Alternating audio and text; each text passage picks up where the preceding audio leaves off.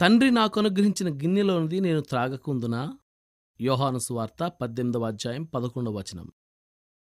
ఒక చిత్రకారుడు తాను చిత్రిస్తున్న పటం గురించి ఎంత శ్రద్ధ తీసుకుని చిత్రిస్తాడో అంతకంటే ఎన్నో వేల రెట్లు ఎక్కువగా దేవుడు మన జీవితాలను లక్ష్యపెడుతూ ఉంటాడు.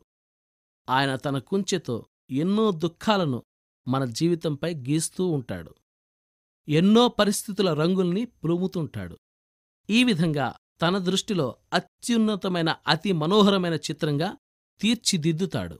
ఆయన ఇస్తున్న చేదును సవ్యమైన భక్తి ప్రపత్తులతో మనం జీర్ణం చేసుకోగలగాలి. కాని ఈ పాత్రను మనం ప్రక్కకి నెట్టేసినట్టయితే ఈ తలంపులను నోరు నొక్కేసి తొక్కిపట్టి ఉంచినట్టయితే మన ఆత్మకు మరెన్నటికీ నయం కాని గొప్ప గాయం అవుతుంది.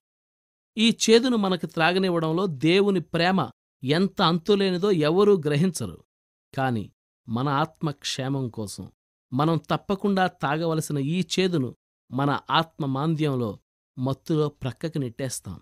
ఆ పైన అయ్యో ప్రభూ నేనెండిపోయాను నాలో చీకటి నిండింది అంటూ మనం దేవునికి ఫిర్యాదులు చేస్తాం.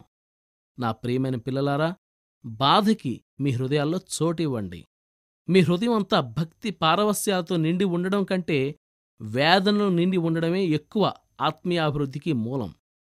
దేవా బాధను తొలగించు ఆక్రోశించాడు మనిషి. నువ్వు చేసిన ప్రపంచాన్ని చీకటి అలుముకుంది. గుండెని గొలుసులతో కట్టి రెక్కల్ని నేలకి బిగబట్టి నొక్కిపట్టాయి ఈ ఇక్కట్లు. నువ్వు చేసిన ప్రపంచాన్ని బాధల నుండి విడిపించు.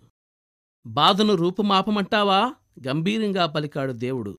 ఓర్చుకుని శక్తినొందే అవకాశాన్ని నీ ఆత్మకు లేకుండా చెయ్యమంటావా గుండెను గుండెను ముడివేసే సానుభూతిని సమూల నాశనం చేస్తే త్యాగాన్ని లోకం నుండి తొలగిస్తే నీ హతసాక్షులింకెవరు? అగ్నికాహుతై ఆకాశానికి ఎగిసేదెవరు ప్రాణం పెట్టే ప్రేమను ఆ ప్రేమ తెచ్చే చిరునవ్వును తీసెయ్యమంటావా? క్రీస్తు సిలువుకెగబ్రాకే కరుణాశక్తిని నీ జీవితం నుండి తీసెయ్యమంటావా?